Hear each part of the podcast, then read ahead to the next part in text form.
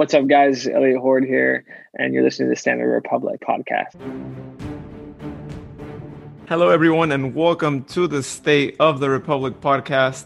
My name is Luis, and today I am joined by my co host and co founder of this podcast, Michael. How are you doing today on this Friday night, Mike?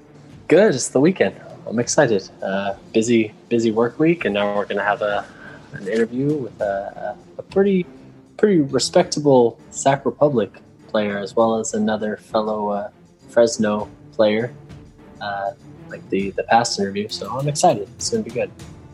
Yeah, oh, definitely. Yeah, too. So, same here too. And and for all who listened to the previous um, podcast episode and, and saw already my social media or social media page, you may have noticed that the game worn jersey that came in my uh, mystery box was actually Elliot Hordes and. Uh, we had actually uh, spoken, I think, a couple of days before I actually opened my box too. So I thought that was a interesting uh, coincidence there too. But you know, it's it's it's awesome to have his uh, his jersey that he wore, and uh, I believe it was that first match that, that we wore the city kit. So it's it's cool. It's cool to have a piece of of that um, match because that this jersey I think is is uh, one of my favorites. I'd probably say it's either my second or third favorite from all the Republic jerseys, just because it's uh it's got you know a good like a navy blue and white tone. So I mean, I, I almost I like to call it my Cruz Azul Republic jersey, just because it's the closest to a blue jersey that we have. So yeah, it's, yeah. it's a gorgeous jersey. It's really nice looking, and then it's just funny how that works out that uh you happen to get his kit and then you can have him on the uh the, the interview. That's yeah. Great. It's like it was it was meant to be. meant to be. So if uh, you're not following us on social media, then please, you know, g- give us a, a, follow. You can find us on Facebook by searching State of the Republic podcast. You can also find us at Facebook on Facebook groups, where you can actually join our group called Sacramento Soccer Fans. So um, submit a request to join. You know, we'll, we'll approve you so you can talk to just the fans in general of the sport. Uh, as I always like to say, it's not just Sacramento fans, but if you are from the East Coast and you listen to us, then we'll still accept you because we. It's all about a, a soccer fan group. It's not about just people who are from the area because we talk about uh, all things soccer related. Also, if you are on Twitter and Instagram, you can find us at State Republic 12. So please uh, feel free to, to give us a follow there check out anytime we post a new episode. And we, from time to time, also retweet anything going on with the Republic and as well as uh, any other Central Valley soccer thing uh, too. So you can also find that out as well. And then sometimes we'll interact with uh, players and just people in, in, the community as well. So you'll find us uh, going to be active uh, when we can. Uh, Michael and me uh, tag team that account and and we tend to, to be pretty uh, communicative when when anyone mentions us as well. So please if you have anything to say about the show if uh, you have maybe suggestions that you'd like to see on the show then please feel free to at mention us on on twitter instagram and we'll definitely get back to you and uh, probably retweet it as well right? And uh, all that. So please uh, give us a comment on there. Also if uh, you have the option to subscribe to this podcast wherever you listen to podcasts, then please subscribe to it. It's really awesome when you do because you actually get notified every time we post a new episode as well. So it's pretty cool. I'm subscribed to a couple of podcasts as well, and it's it's a really neat feature to to have. So you're you're able to find out when a new episode is posted too. So highly recommend you guys check out that feature for um, your podcast platform. Also, if you can leave a review on this platform that you're listening to right now, uh, then please, you know, give, give us a review as well. I know one of the probably popular platforms that has that review feature is Apple Podcast. So please, if you like what we are producing, then please uh, give us a review.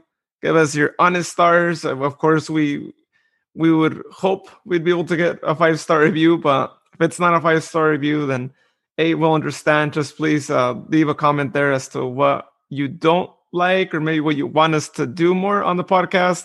If there's any person you want us to interview, then please let us know as well. So please uh, do that as well so you can help us out. It really does uh, help out a lot having those reviews there. So, Michael, uh, as, as we mentioned earlier too, and in the previous uh, podcast episode, today we're going to be interviewing someone else from Fresno. It's it's kind of funny how these uh, two interviews kind of uh, just got arranged and it, it wasn't planned for you know just kind of happened. And we're getting two former republic players that happen to also be from fresno. So it'll definitely be uh, interesting and in hearing how how their paths were right? Because both our past interview uh, podcast magic and today elliot actually played in europe briefly and it's kind of cool right to, to make the jump from the central valley to to europe it's it's something else yeah, that's that's a that's a heck of a leap, man. I kind of jealous. I wish I could do something like that. That's a uh, to go to go to Europe and play any any division of the of the sport we all love is impressive. Um, I'm I'm really interested to hear what he has to say about it. Yeah, same here. So joining us today is a Fresno native. He's a former Republic player who played with us from 2016 to 2019 He's currently social media manager for Quick Play Sport Limited and also soccer coach for his own academy, Hordes Soccer Academy. He's probably most remembered for scoring our first goal versus LAFC at the bank in the Open Cup of 2018, which I had the fortunate to actually be there and actually be the only uh, person in my side to actually celebrate, and it was amazing. um, Elliot Horde, Elliot, how's it going, man?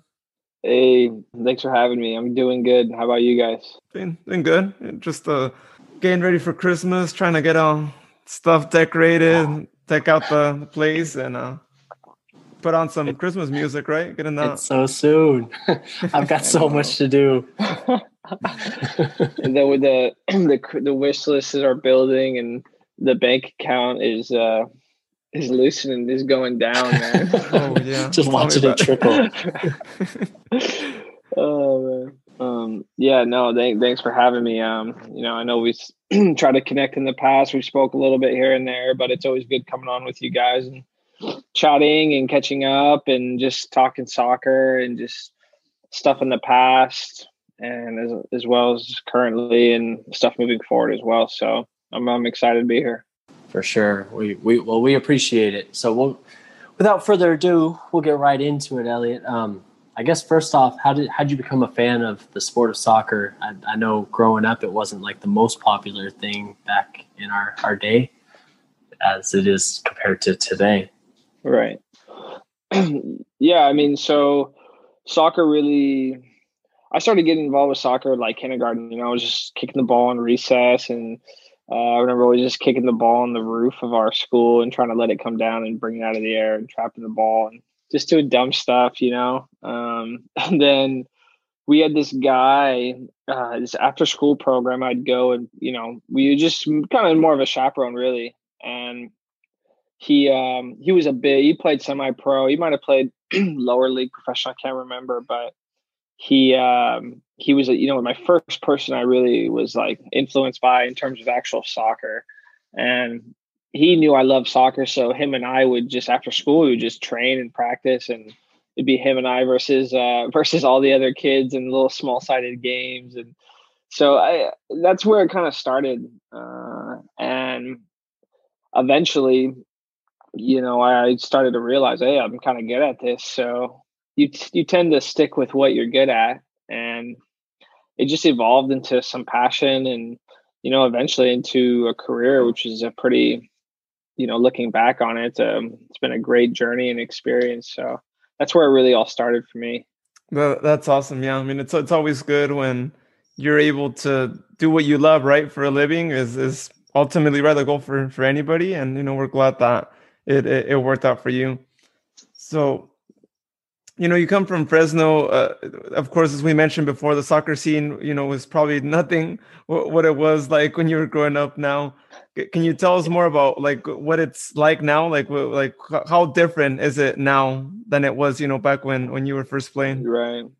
Yeah so like the biggest difference is just the amount of clubs that are there. You know the city's growing the clubs are growing clubs have kind of split off and you know i'm sure there's so many reasons why in politics and all these things where people decided to leave and move clubs and start clubs. Like you know i never have gotten huge into the club scene. Even now like i don't really work closely with any clubs or anything but um the biggest difference i've seen is you know you have all these teams and players and you know one season players playing here the next season players playing over there um, you know and when i was growing up it was really it was really div- I, wouldn't say i mean it was kind of divided uh, not so much like guess socioeconomically more so on just where your location was. Um, so like for me it was like you know uh, bullard high soccer i mean that's bullard area. So anyone in that area you played for bullard.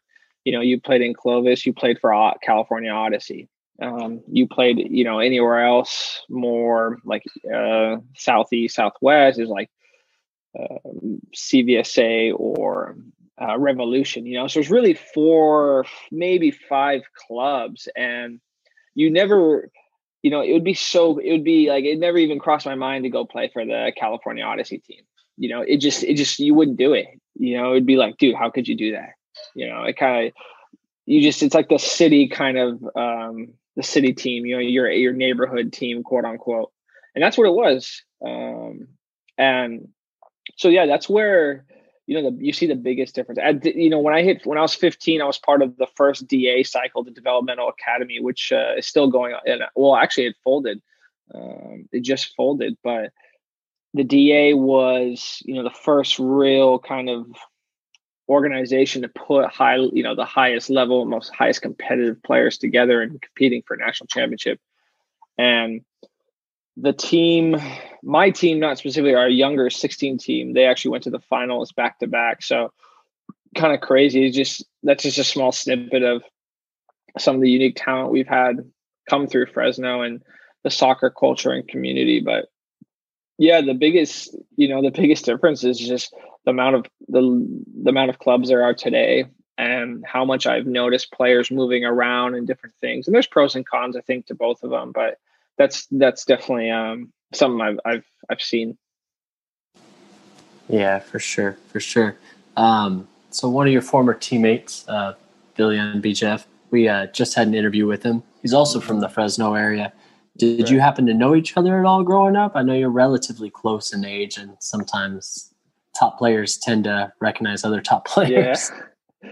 Yeah. So, um, yeah, Bijev and I, we, when he moved to Fresno, he actually came to my youth team right away. So he was like one of the, he was a, you know, real quiet kid, real lengthy, skinny kid. I mean, you think he's, you know, he's like that now. He's just seen him when he was younger. Um, but he came and you know, he just he didn't really talk much. He just he kind of talked through his playing, and he he really was something we could see something special, and you know he he was kind of meshed into the team very quickly, and you know really great family. And I've I've known him since I've probably been eleven or twelve, so we played on the same team growing up, and then once the academy came, they had to kind of move the you know the players in certain age groups and it was just better for him in his development to be with that group. And I aged out because I was a year, I was, I'm a 91. I think he's a 93, maybe 92 or 93. I can't remember. But so it just, you know, we, it just didn't happen. So, uh, yeah. And we've just, we've always been friends since. I mean, with Republic, we were, he's probably, he's definitely my, my closest teammate. And even now we're still, you know, we'll always still be close. We don't talk nearly as much, but we're still you know when you pick up the phone it's just kind of one of those friendships that you start off from where you left off. So yeah really really good guy. And it, it, funny how it's kind of all came around. We're growing up together and playing on the same team together it's like what are the what are the odds of that? That that's awesome that, to hear stories like that where you know you're able to to play with players who you played with when you were starting and you you kind of meet uh, like in the in the professional world i think it's uh it's something else and you know i think we're we're pretty fortunate being in the central valley that those things can happen right like there's there's more of a likelihood that you can get that to happen because uh, when you guys first started like playing too, there wasn't maybe all this competition that there is now. You mentioned there's like clubs uh, like popping up everywhere, and, Mm-hmm. and so I think it's it's great. We, we, could say that we were in a in a good generation, right? Where maybe it would have been tougher to to play in the same team. So that that was really cool. Right. Yeah. You don't. Um. You never know what could happen if we'd had more teams. Maybe our group would have split, and the camaraderie and the unity and just that that chemistry maybe wouldn't have been there. And that was the other thing. You know, we I played with that group of players for, you know, seven years, eight years. That's a long time. You don't you don't see that too often, you know. And and and maybe one or two players here and there came and came and gone, but really, I mean, the team was was very consistent, and you, we were successful. And when the, you know, it's one thing once you're being successful and you have that, one thing kind of continues to happen after the other. So, I mean, a lot of not just him and I, but other players went to go play professionally or high level high you know big programs collegiately. And so yeah it's it was a great great group a kind of great wave of players. Yeah that's that's awesome. So let's move over to to your college years. You know we, we know you played for uh, uc davis. So can you tell us more about how how you ended up there? Like what was it always your first choice or was it like maybe a second third choice and the first one didn't quite work out? Yeah i mean i think you know, when I was in high school, you know, never thought about, you know, thinking about going to, not thinking about going to college, but just how important the schooling was and that how I needed to factor that into my decision making because everything was just about soccer and soccer. And uh, so my my main thing, you know, I was really, I don't know why, but I was really keen on going to Cal Poly. I think a part of it had to do with the beach and the ocean. I love the ocean and just, I mean, who doesn't? And but I, I, really, you know, growing up in the valley, we didn't have anything too close like that. So, uh, and we went up there quite a bit growing up, and I was really honed honed in on that place. But Davis, it was, you know, they really started recruiting me through the high school stuff when you know our, our high school team was a really that's when high school probably was way way stronger and more competitive than it is now.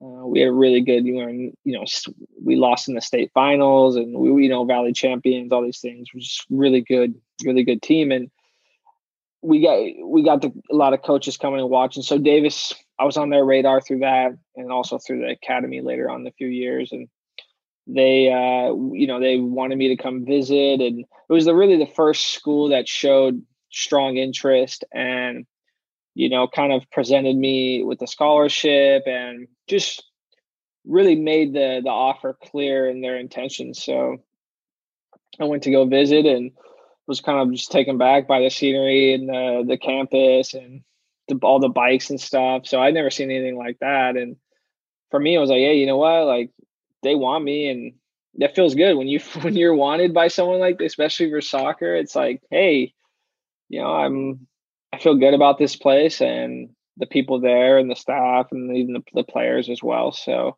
it was kind of it was kind of like, hey, this is my this is my choice. I'm, I'm going to stick with it and commit to them. And so yeah, it kind of that's how it kind of all all panned out there. That's awesome, yeah. especially when they offer you a scholarship, right? It's like, oh, it's kind of hard not to say no yeah. to a scholarship too. yeah, it's like, oh, no, I'm, I'm going to wait or hold on. It's like, man, you got, there's, they're giving you money to get education. You know, there's a lot of people in the, the world that would, would be ecstatic to have something like that. Mm-hmm. And so, uh, yeah, it was a really, really great experience. Yeah, I don't blame you. I, I think I'd, I'd love the beach life as well. But if somebody's going to give me a scholarship to go play soccer and you get a great education, I mean, Davis yeah. is top notch school. Right. Uh, now, this one, this one hurts a little as a, a Sac State Hornet alma mater.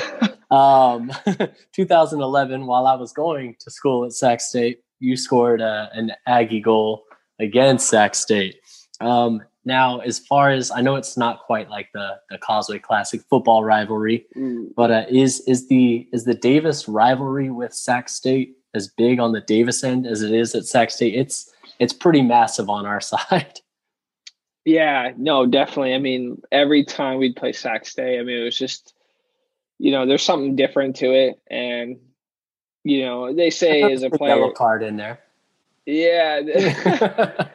uh, yeah, no, there's it's definitely a different kind of approach and uh, that mentality, the shift and the the intensity and um, but yeah, it's definitely taken taken very seriously and you know it's um, there's always that battle and that kind of extra chip chip on the shoulder shoulder kind of game and ready to be ready to go to war. I mean, they always say, you know, you're supposed to no matter what the game, you prepare the same way. It doesn't matter, you know. I mean, more that's more of the professional approach. Is doesn't matter who you're playing. I mean, your your tactics might change or whatever, but you're supposed to, you know, still approach every game with the same professional kind of attitude and mindset. And um, but yeah, there's nothing that there's nothing that can really match that rivalry, um, you know, mentality where it's going to be a different level no matter what. Yeah, well, it's it's always great to score a goal in in those matches, of course, too. So it's yeah, I, I can definitely uh, tell that that must have been a good moment to to score against them, especially when it's your your local rival. That must be yeah something else. Definitely, definitely. So you know, we, we after you finished your uh, collegiate career, you, you end up back in home uh, in Fresno with uh, Fuego, which I know you were kind of mentioning on uh, social media that they might be making a comeback from what the Fresno Bee is saying too. Hopefully they, they will. I know they, yeah. they, were a pretty good team and they were around for a while. Yeah, they're um. It sounds like I spoke to a few people, but uh, you know, I don't think anything's for sure yet. Obviously, with COVID and a lot of things are kind of up in the air and contingent on on what's going to happen. But it sounds like they have plans. They have the, you know, they're they have the intention to put up a kind of a PDL team um, in 2021 and then 2022 a USL League One. So I think their approach with that is, you know, they can have a little bit maybe smaller stadium that isn't going to be huge for especially League One, uh, as well as maybe some finances. You know, the League One is not going to be probably paying as much as the USL USL would, so they can you know, there's not going to be too much of overhead. You know, I'm sure they're going to have some players that are going to be getting paid out decently, but you know, it's going to be more for the development and potentially selling players, and, and that's what that's what you know. I think American soccer is slowly getting to is you're starting to see a lot of youth getting pulled to MLS. Mm-hmm. These MLS teams are looking to their youth players more so than than bringing in a lot of foreigners. I mean, there's still a lot of foreigners, but um, you know, maybe they have the intention to develop the players at the League One level or get guys on loan and then develop them and potentially sell them or, you know, whatever they can do. Yeah, I mean, I really, I would love to, I would definitely reconsider playing if they had a team at that mm-hmm. professional level. And uh, even if my, my role wasn't a full time player, maybe player coach, something like that. I mean, I, I want to get into coaching as well. So I don't know, but I would love I would just love to see it for the city and the people and just the Fuego or just Fuego is the, the organization and the people that I know that I'm very confident uh, that will do well and, and be there for a long time. So, yeah, well, hopefully, hopefully it does. I mean, USL League One would still be right. pretty good right. for them, and it, you know, it is a it's a good outlet, right, for players in the Central Valley to get more exposure, and with the Republic and MLS, right. too, it'd be really to have more players there from Fresno, right, coming over to Sacramento That'd too. So hopefully, hopefully that mm-hmm. does happen. Fingers crossed, we're out of this COVID um, nightmare. Uh, I hope, man. I pray. So you know, after you you played with the the Fuego, you actually end up in Sweden, right, in the fourth division. How how do you go from you know the city of Fresno to traveling like pretty much halfway across the world to to Sweden? Like, can you tell us more about how that came about and what that experience was like playing over there? Yeah, so when I when I graduated, I went on a couple different trials. Actually, was um I was it was actually Tulsa Roughnecks first season, and they oh, okay. Uh, I was like one of their last cuts. You know, they had they started preseason. They started season in two weeks, and I got called into the office like the weekend before. We had a like a scrimmage after the scrimmage, and they're like, "Hey, like, you know, we're not going to sign you." And I was just so I was heartbroken. um, mm-hmm. And so I came back and waited a little bit training. I got in touch with this agency, and we kind of had a. They brought a couple guys over to to mm-hmm. Scandinavia, and we were training. We trained with teams. We play games against some teams, and we kind of go from around to different clubs, kind of showcasing. Um, and you know, so that that was where I was kind of getting exposure from in front of different coaches and a team in the a team called Ixolts, which was a, a small, you know, small team outside the city called Örebro, Örebro, Sweden.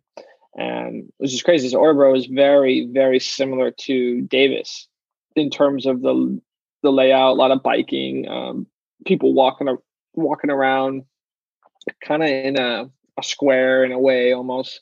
So it was just it, it was just kind of ironic how it reminded me so much of of Davis. But yeah, so I went over there, uh, trained with that team. They had a friendly like two days later, so they wanted me to come and play and kind of showcase a little bit.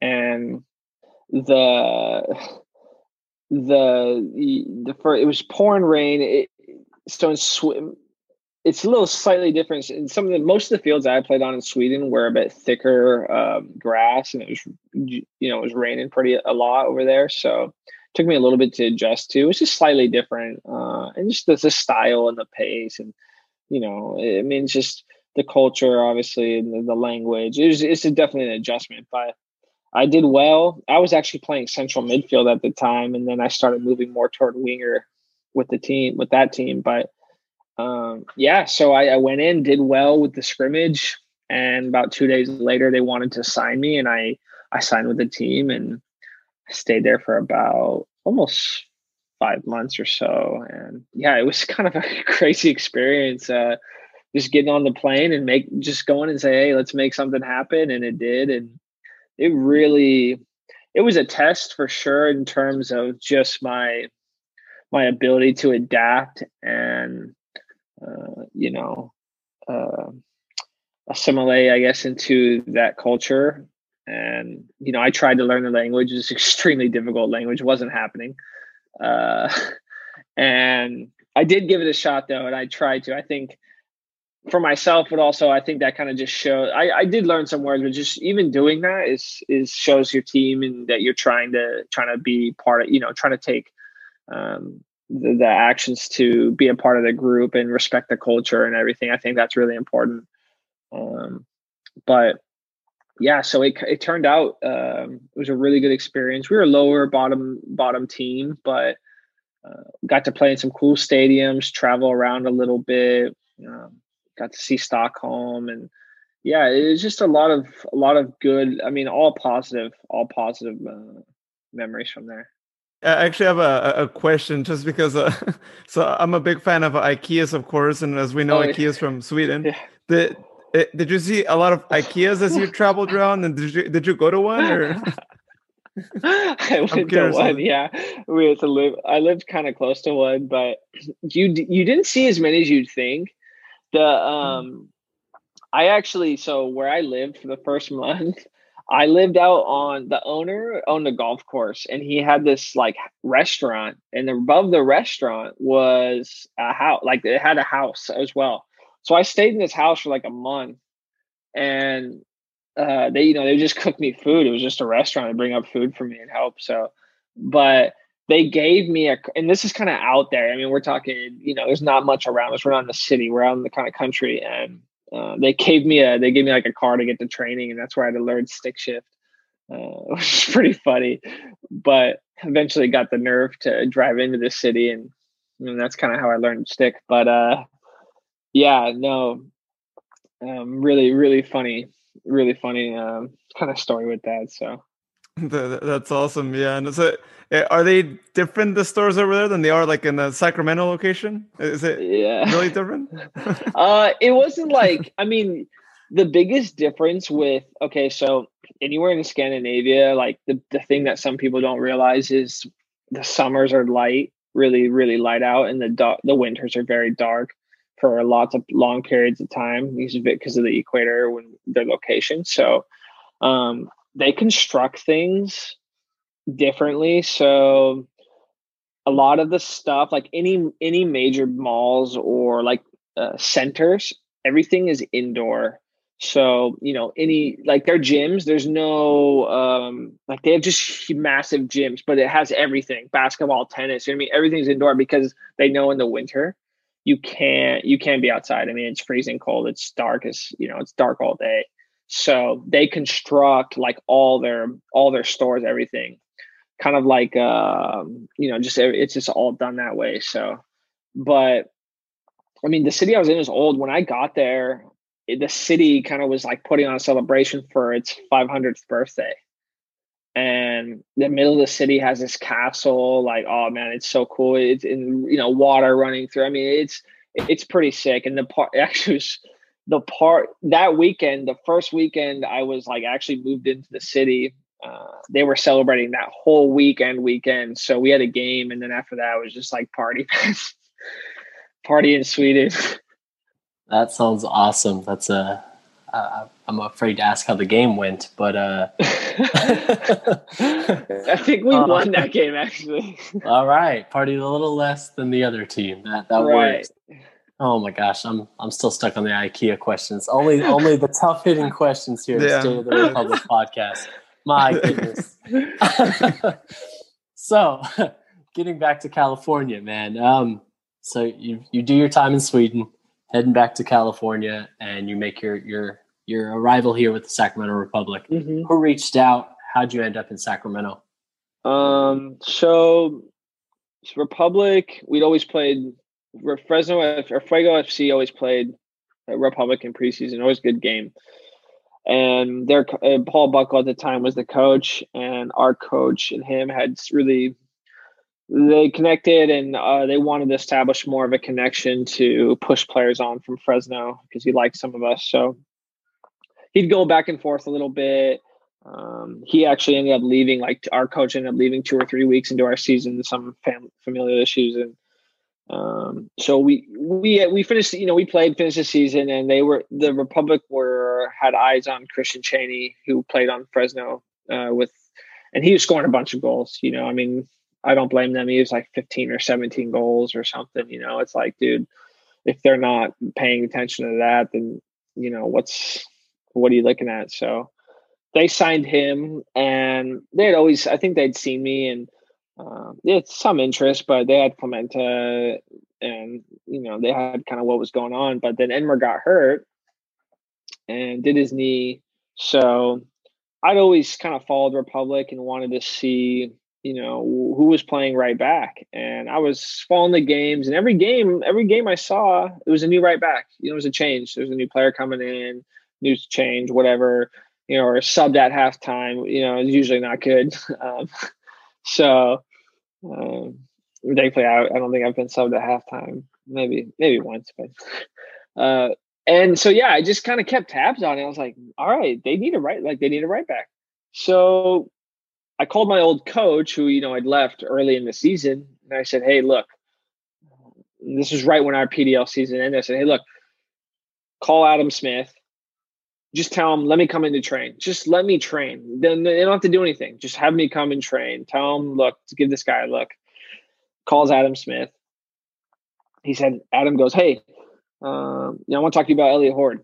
And he's like, "Really?" He's like, "That's weird. Just just got off the phone with Elliot." He was asking me to call you. He said, Oh, really? Okay, good.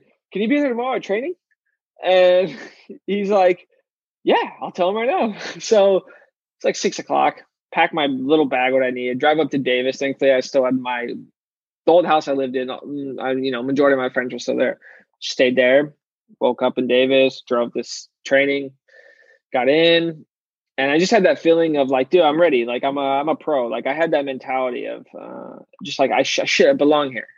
And I tell a lot of players, especially going to trials and things like that, you have to believe that uh, even if you may not quite be there, you need to just like you know you need to tell yourself, I I belong here. I am a professional player because it's easy to get there and maybe freak out or just have that like, oh man, these guys are so good. Like yeah, they're good players, but you need to understand that you're just as good and have that kind of belief system. So that was my approach going into it.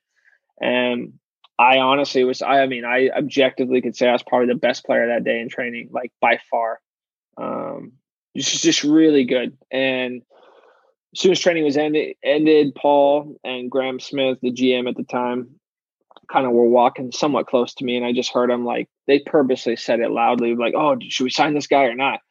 And I kind of looked over, and they started laughing at, kind of smiling. They're like, "Hey, come here!" And like, "Hey, do you, you know, do you have any plans this summer?" And I was like, "No." They're like, "Do you want to play for us?" I was like, "Yeah, let's sign the contract." So uh, I was like, "It's a no brainer." And yeah, it took a little bit. I think it took probably maybe three or four weeks to kind of really get acclimated and up to speed with things. It wasn't too much of a jump, but there definitely was a uh, a learning curve in that first. You know, there's always a learning curve with everything. Even my last season, there's so many things to be learning, uh, different areas. But yeah, so that's kind of how it all transpired, and it was a really, really unique, uh, uncommon uh, situation. But you know you i believe everyone gets their chance at, at a certain time and you just got to be ready for it so thankfully i was ready that's awesome yeah i think that's a it's definitely a good way to approach for any soccer player listening right to to go to an academy wherever you might be going right to try out or mm-hmm. whatnot and to definitely feel like you already are there right without maybe officially being there i think is a right is a good confidence booster that anybody can have and like you said you know you had had a really good uh, practice that day too, and so I think it, it should definitely hopefully serve as a motivation to others listening too. Yeah, I was afraid that uh, you know I wanted to sign right away just in case I was gonna have a, maybe a bad training or two. I'm like, hey, I'm signed too. It's too late, man. you're like before, just in case. Yeah, that's definitely yeah. Once once your signature's there, I mean, you're right. Once you're there. there, you're there. yeah. they want to let you go, then you have to pay pay right. the the fee, right? and right. and the contract soon. Right, right. So we know, as you mentioned, right, you played for Paul Buckle, but you also played for uh, Simon Elliott. Out of the two, who who did you prefer playing for? And like, could you compare and contrast the two? How how different were trainings with both? Um. Yeah. So I mean, everyone's gonna have their kind of pros and cons, but uh, I think kind of well, with Paul, I liked his intensity. His kind of, I think, his older English style really got into you at training, and for me, at least, I could handle that, and I, I kind of thrived off that. I need people to kind of like get into me and let me know, like, you know, do this better specifically. Um, just a little bit harsher feedback, I guess. Um, so that was kind of his approach, and with Simon, it, it not maybe the softer tone I think uh, he a little bit more, uh, a bit calmer in certain moments, able to, uh, you know, he kind of wanted to work it through a little bit, and you know, hey, come on, next one, next one, and I think I think that's good too because it shows that he's he's also calm. He can be calm and he's he's understanding, I guess, of the the mis- you know certain mistakes and not going to react maybe emotionally where some players might respond differently. Um, but for me, that either one was I was fine with, I was okay with, but I think that you need to know your players, and I think you know sometimes Buckle he responded I think wrongly with players, and it was negative response. In the same way with with Simon, and you know I mean at the end of the day you can't please everyone, but uh, I do think being able to work with each player differently and um, handle them is, is very important, especially at the professional level. Um, but you know, I I think overall, I I mean, you know, I can't really, I don't really have someone I'd say I favored. I, I think there was time. I think there was more times that I think Paul and I saw a little more eye to eye. Uh, I think his system fit my strengths and the things he kind of envisioned. But I think I also have a ton of respect for for Simon and the how much he how methodical he was and trying to really piece together things and and get things right and do it you know do it the right way consistently and have the good habits and really try to um, break down the team through the tactical side and how we're going to play. And so you know they were different but i think you know overall uh, paul and i just his his plans and his his vision of the game suited me better. And uh, you know that's just the kind of way it, it goes but both are good good coaches and both respect them respect them a lot. Sure, doesn't doesn't hurt that Buckle gave you your chance too. I mean, right. I think that might be a little little bit of it too. Definitely. Yeah. yeah. I mean, I can only go based off of what I saw from the battalion side of things, but it looked like Buckle was uh, definitely an, an emotional coach. Kind of was there, and then yeah, you could see Elliot definitely had this like tech, tactician type thing going, where he was he looked like he was always writing stuff down and thinking about things. And I was just like, whoa, what are you doing over there, man? Like writing novels and stuff. Like chill out. But yeah. teach their own. Everybody's got their own their own system. Right, right. Um, so last last I've seen, and maybe you can update me. You uh, had your e coaching license. I don't know if anything's changed since then. Uh, do you uh, continue moving up yeah. the rank? I so yeah, I um I do, I have my E my E yes. I did not I haven't been able to so I've been trying to get in of the D. I need to do my D. They're not offering anything right now. I spoke to someone a couple weeks ago. Um and yeah, so I'm just gotta be kind of kind of waiting.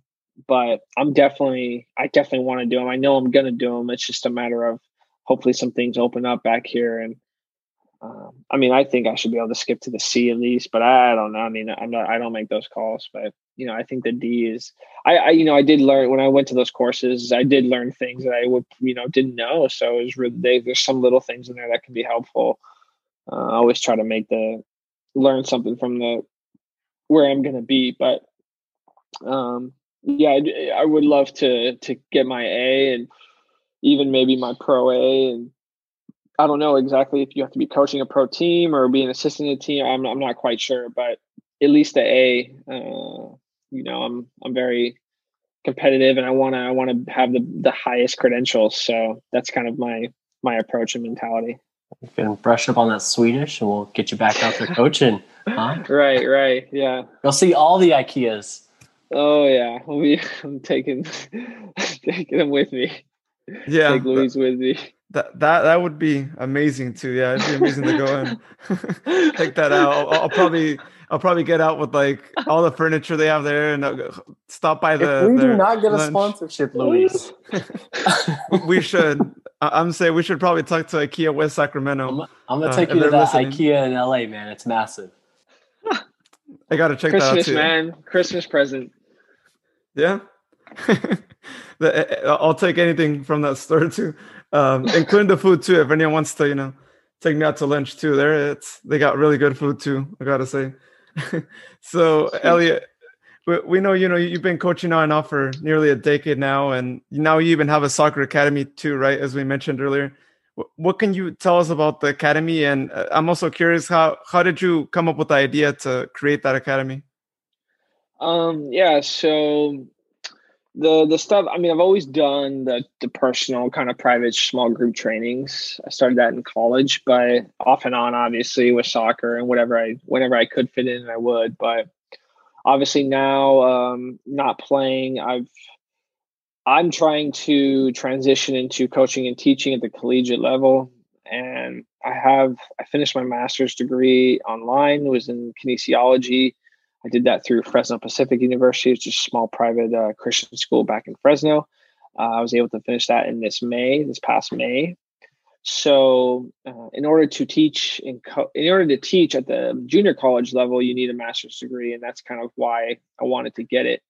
Um, I, I want I want to be teaching, I want to be coaching, I want to be. It's kind of the area, the route I want to get into. So, uh, I'm I'm applying to jobs, and I have a couple actually just got a call today about an interview. So I'm really don't want to say too much more, but just um, I'm happy I got the interview and uh, and but in terms of my academy and my trainings, it's been an amazing um, kind of opportunity for me to work with players here in in Sacramento, um, and really obviously kind of carry me over through this time where I'm trying to make a transition, and it's it, I'm not gonna. It has been difficult, you know. I mean, not playing and um, making that that change in your life. It's a big change, and I also, you know, I, I just even thinking on this topic, I want to try to maybe do some volunteer work or have a role with the team or teams in the USL working with players on transitioning or maybe preparing to help them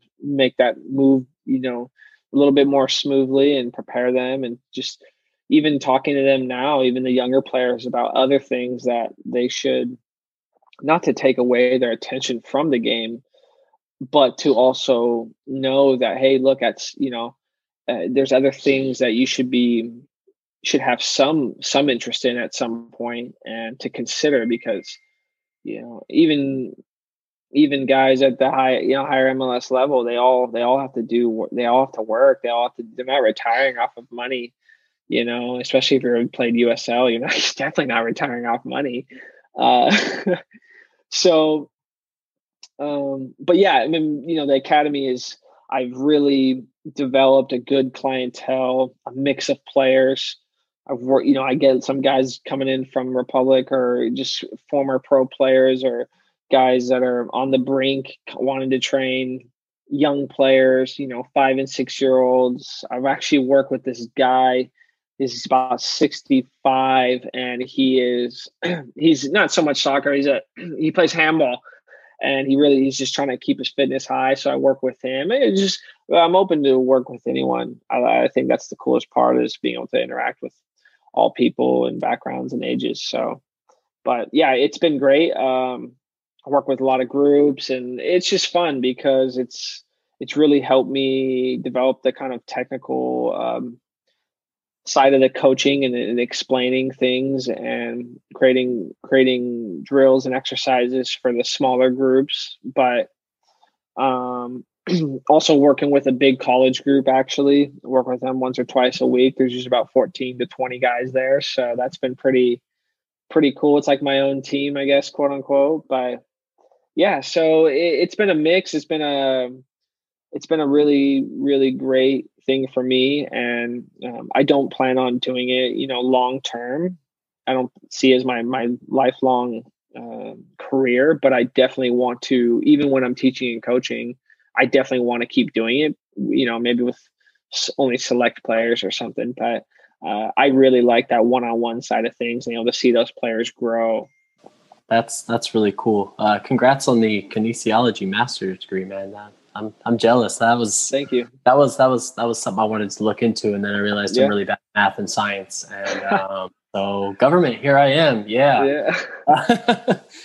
um, now, I, have asked a couple other people on the on the podcast the same question. I'm, I'm kind of curious what your thoughts mm-hmm. are on it.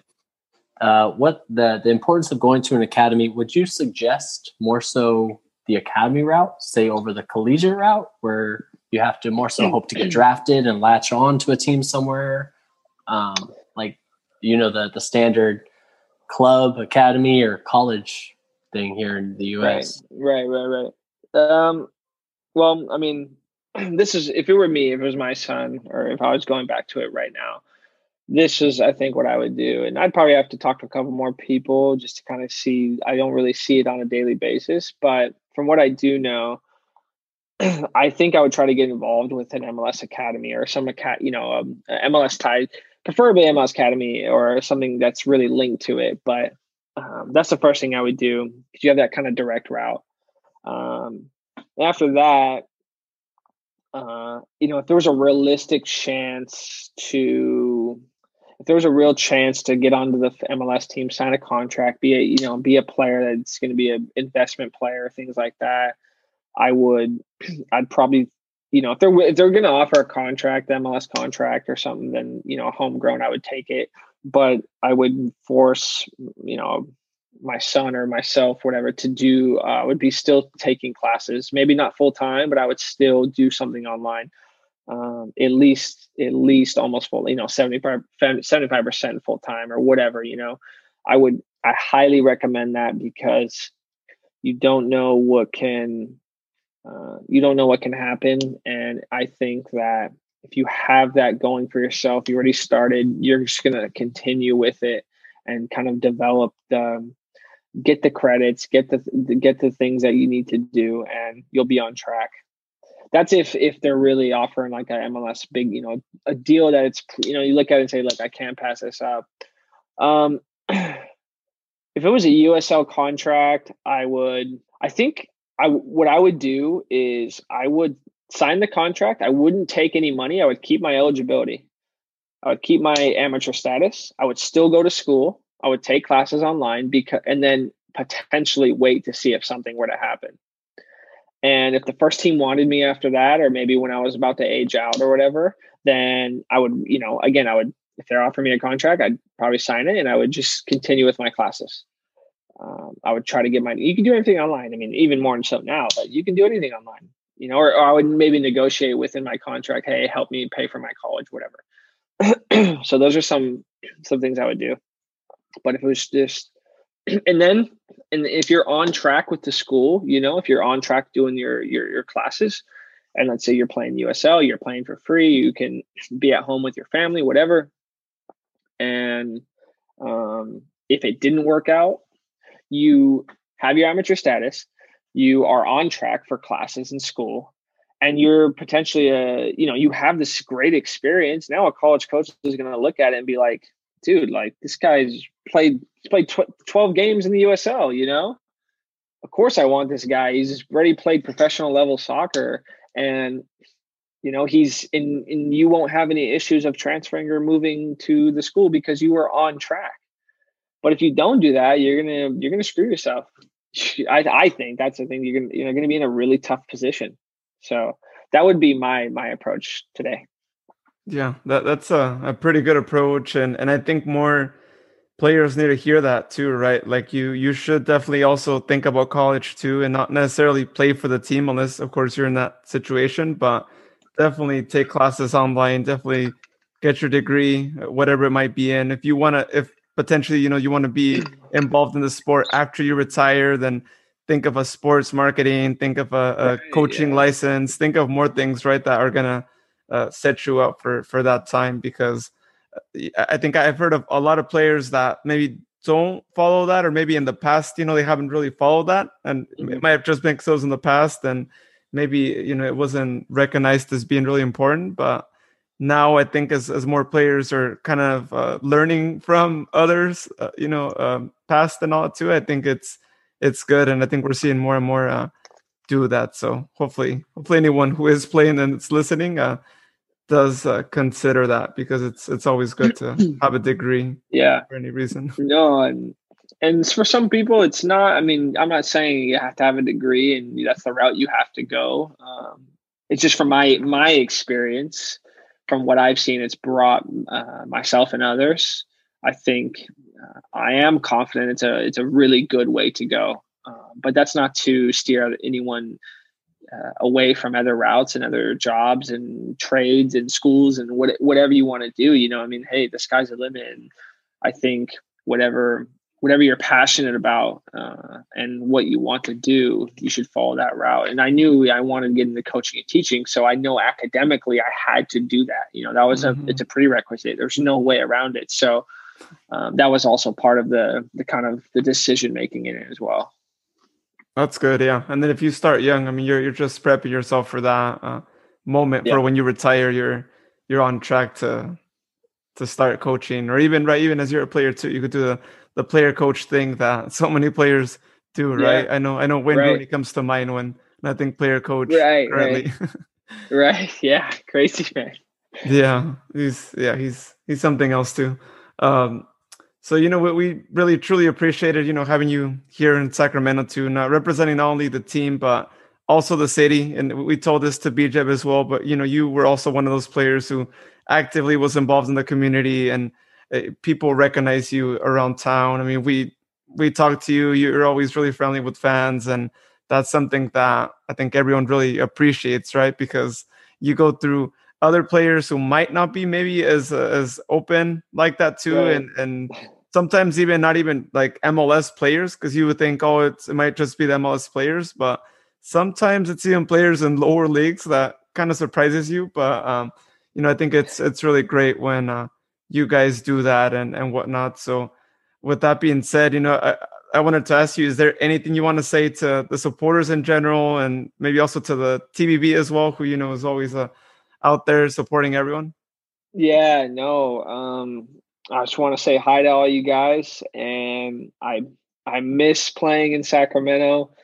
uh, there's, you know, I always think about playing and some of the great memories I had and hearing everyone supporting the team. And I know for sure that not only myself and but every player that's come through the club, like we do recognize you guys' efforts and support like a hundred percent. That is something that's always talked about. So if you guys ever have that doubt or the the the concern, like don't you know don't don't don't believe any of that. It's the players, and I I don't even know the guys. I mean, I know some of the guys now. I don't know all of them now, but I know it's gonna it's gonna always be that way, and it's gonna even I think grow more with you know MLS and everything. So um, the stuff you guys do is is beyond um, is beyond you know the the standard across the league and just you know it's it's MLS it's beyond even MLS uh, support so uh, we are we're always grateful and I've been so grateful to stay stay in touch with you guys and see people around the city and just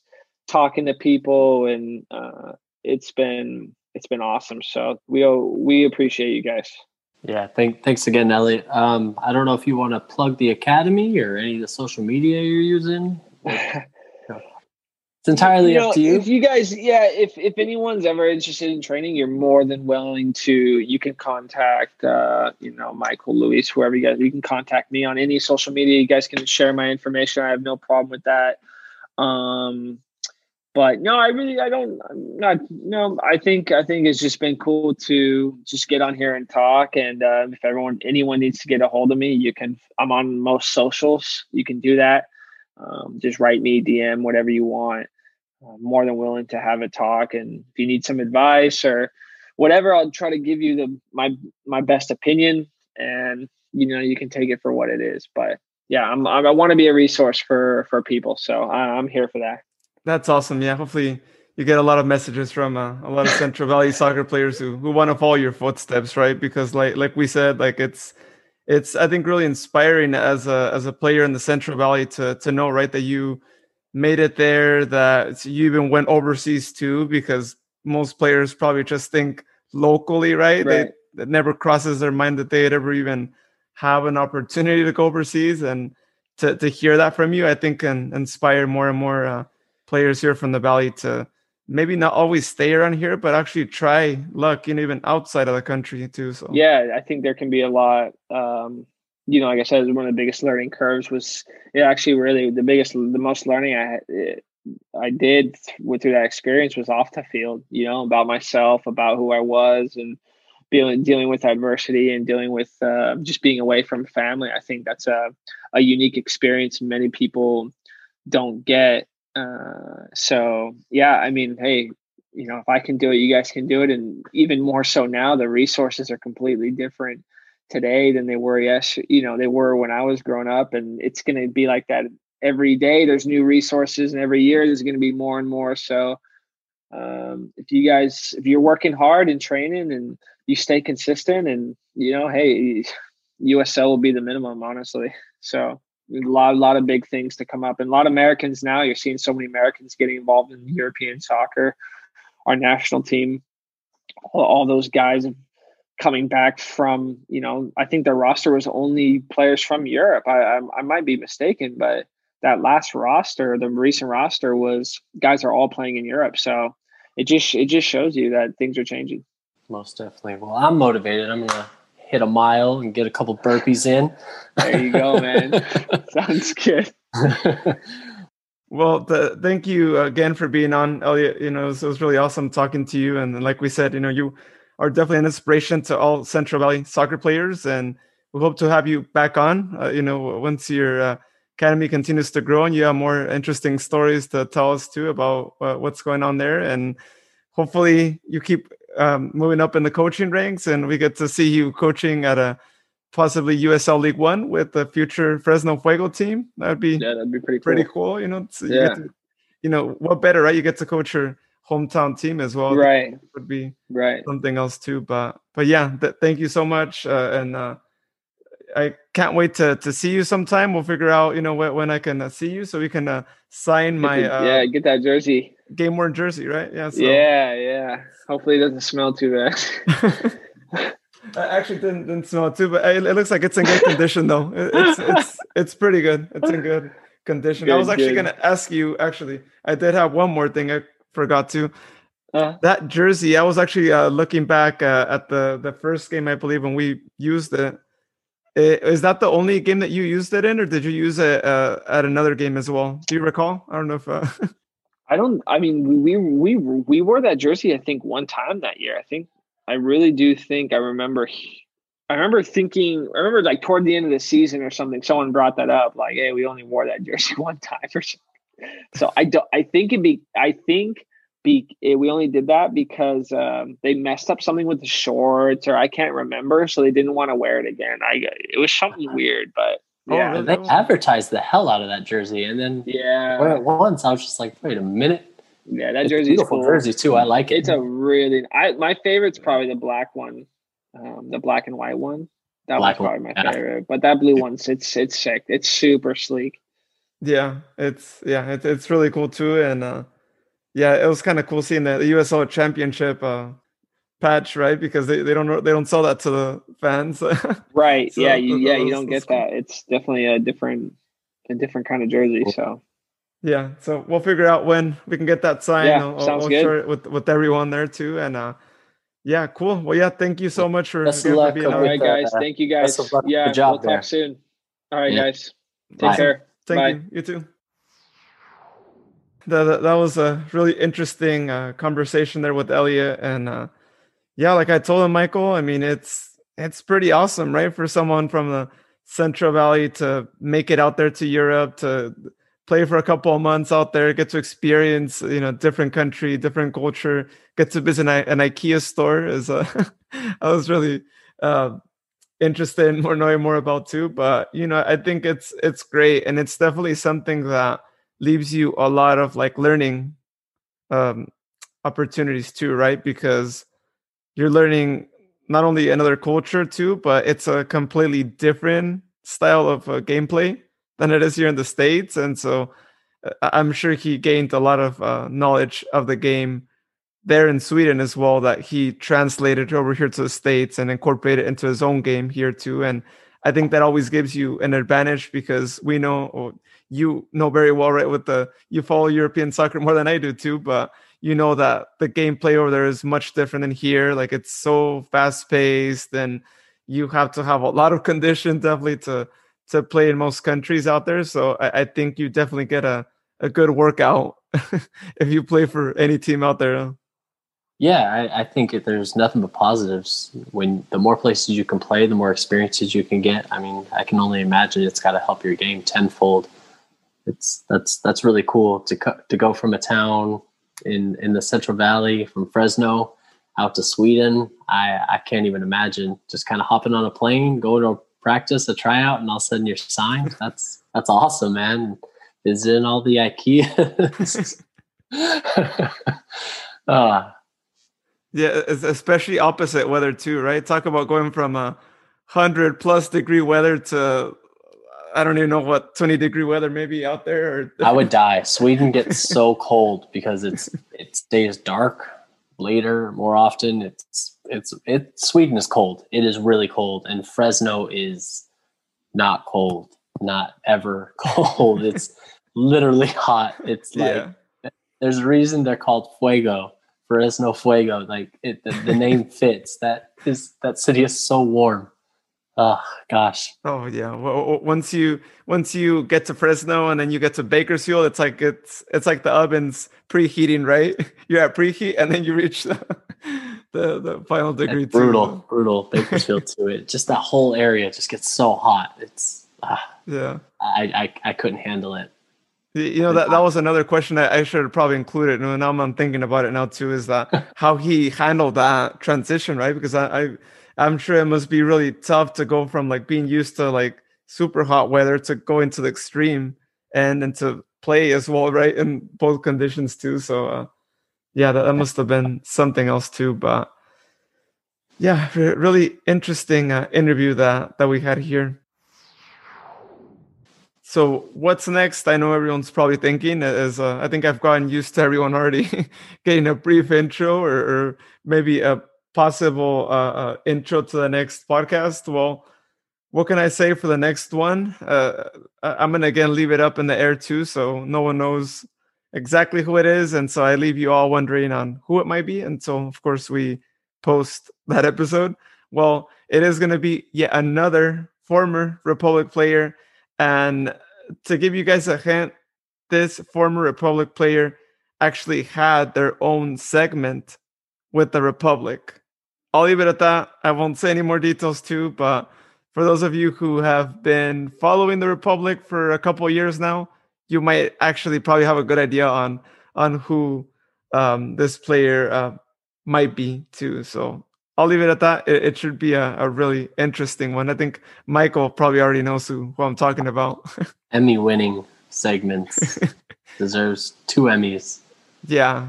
In fact, uh, we'll actually be asking him if he could uh, do a, a, repeat of that segment on on the podcast too. So you know, for for old memories, we'll we'll we'll have uh, that definitely too. So uh, yeah. So when you guys listen to the next one, you guys uh, will definitely know know who I'm talking about. Or I shouldn't say when you listen to it. When you look at the title, because of course I'm not just gonna say, "Hey, play it." I'm actually gonna put the name of, of the player on the title too and uh, yeah you guys will immediately know what what segment i'm referring to so. Well uh before you know we end it michael is there anything else you you want to add? That that's it man. I uh, that was a great interview. It was fun.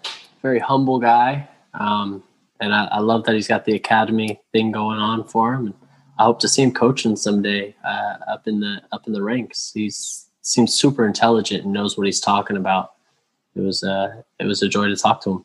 Yeah, no, yeah, I, I can't wait to see him uh, coaching a, a team, and, and, and like I said, I think it would be a good uh, starting team to coach if potentially that new Fresno team, or I should say not not exactly new, but the return of the Fresno Fuego happens in a USL League One. I think uh, it, it would definitely be something else to be able to say you played and you also coached in your hometown and uh, it, has got to be something special to be able to do both in your hometown. So, best of luck to Elliot. You know, hopefully he gets to start coaching a club soon, and you know we get to see him move up in the in the coaching ranks as well.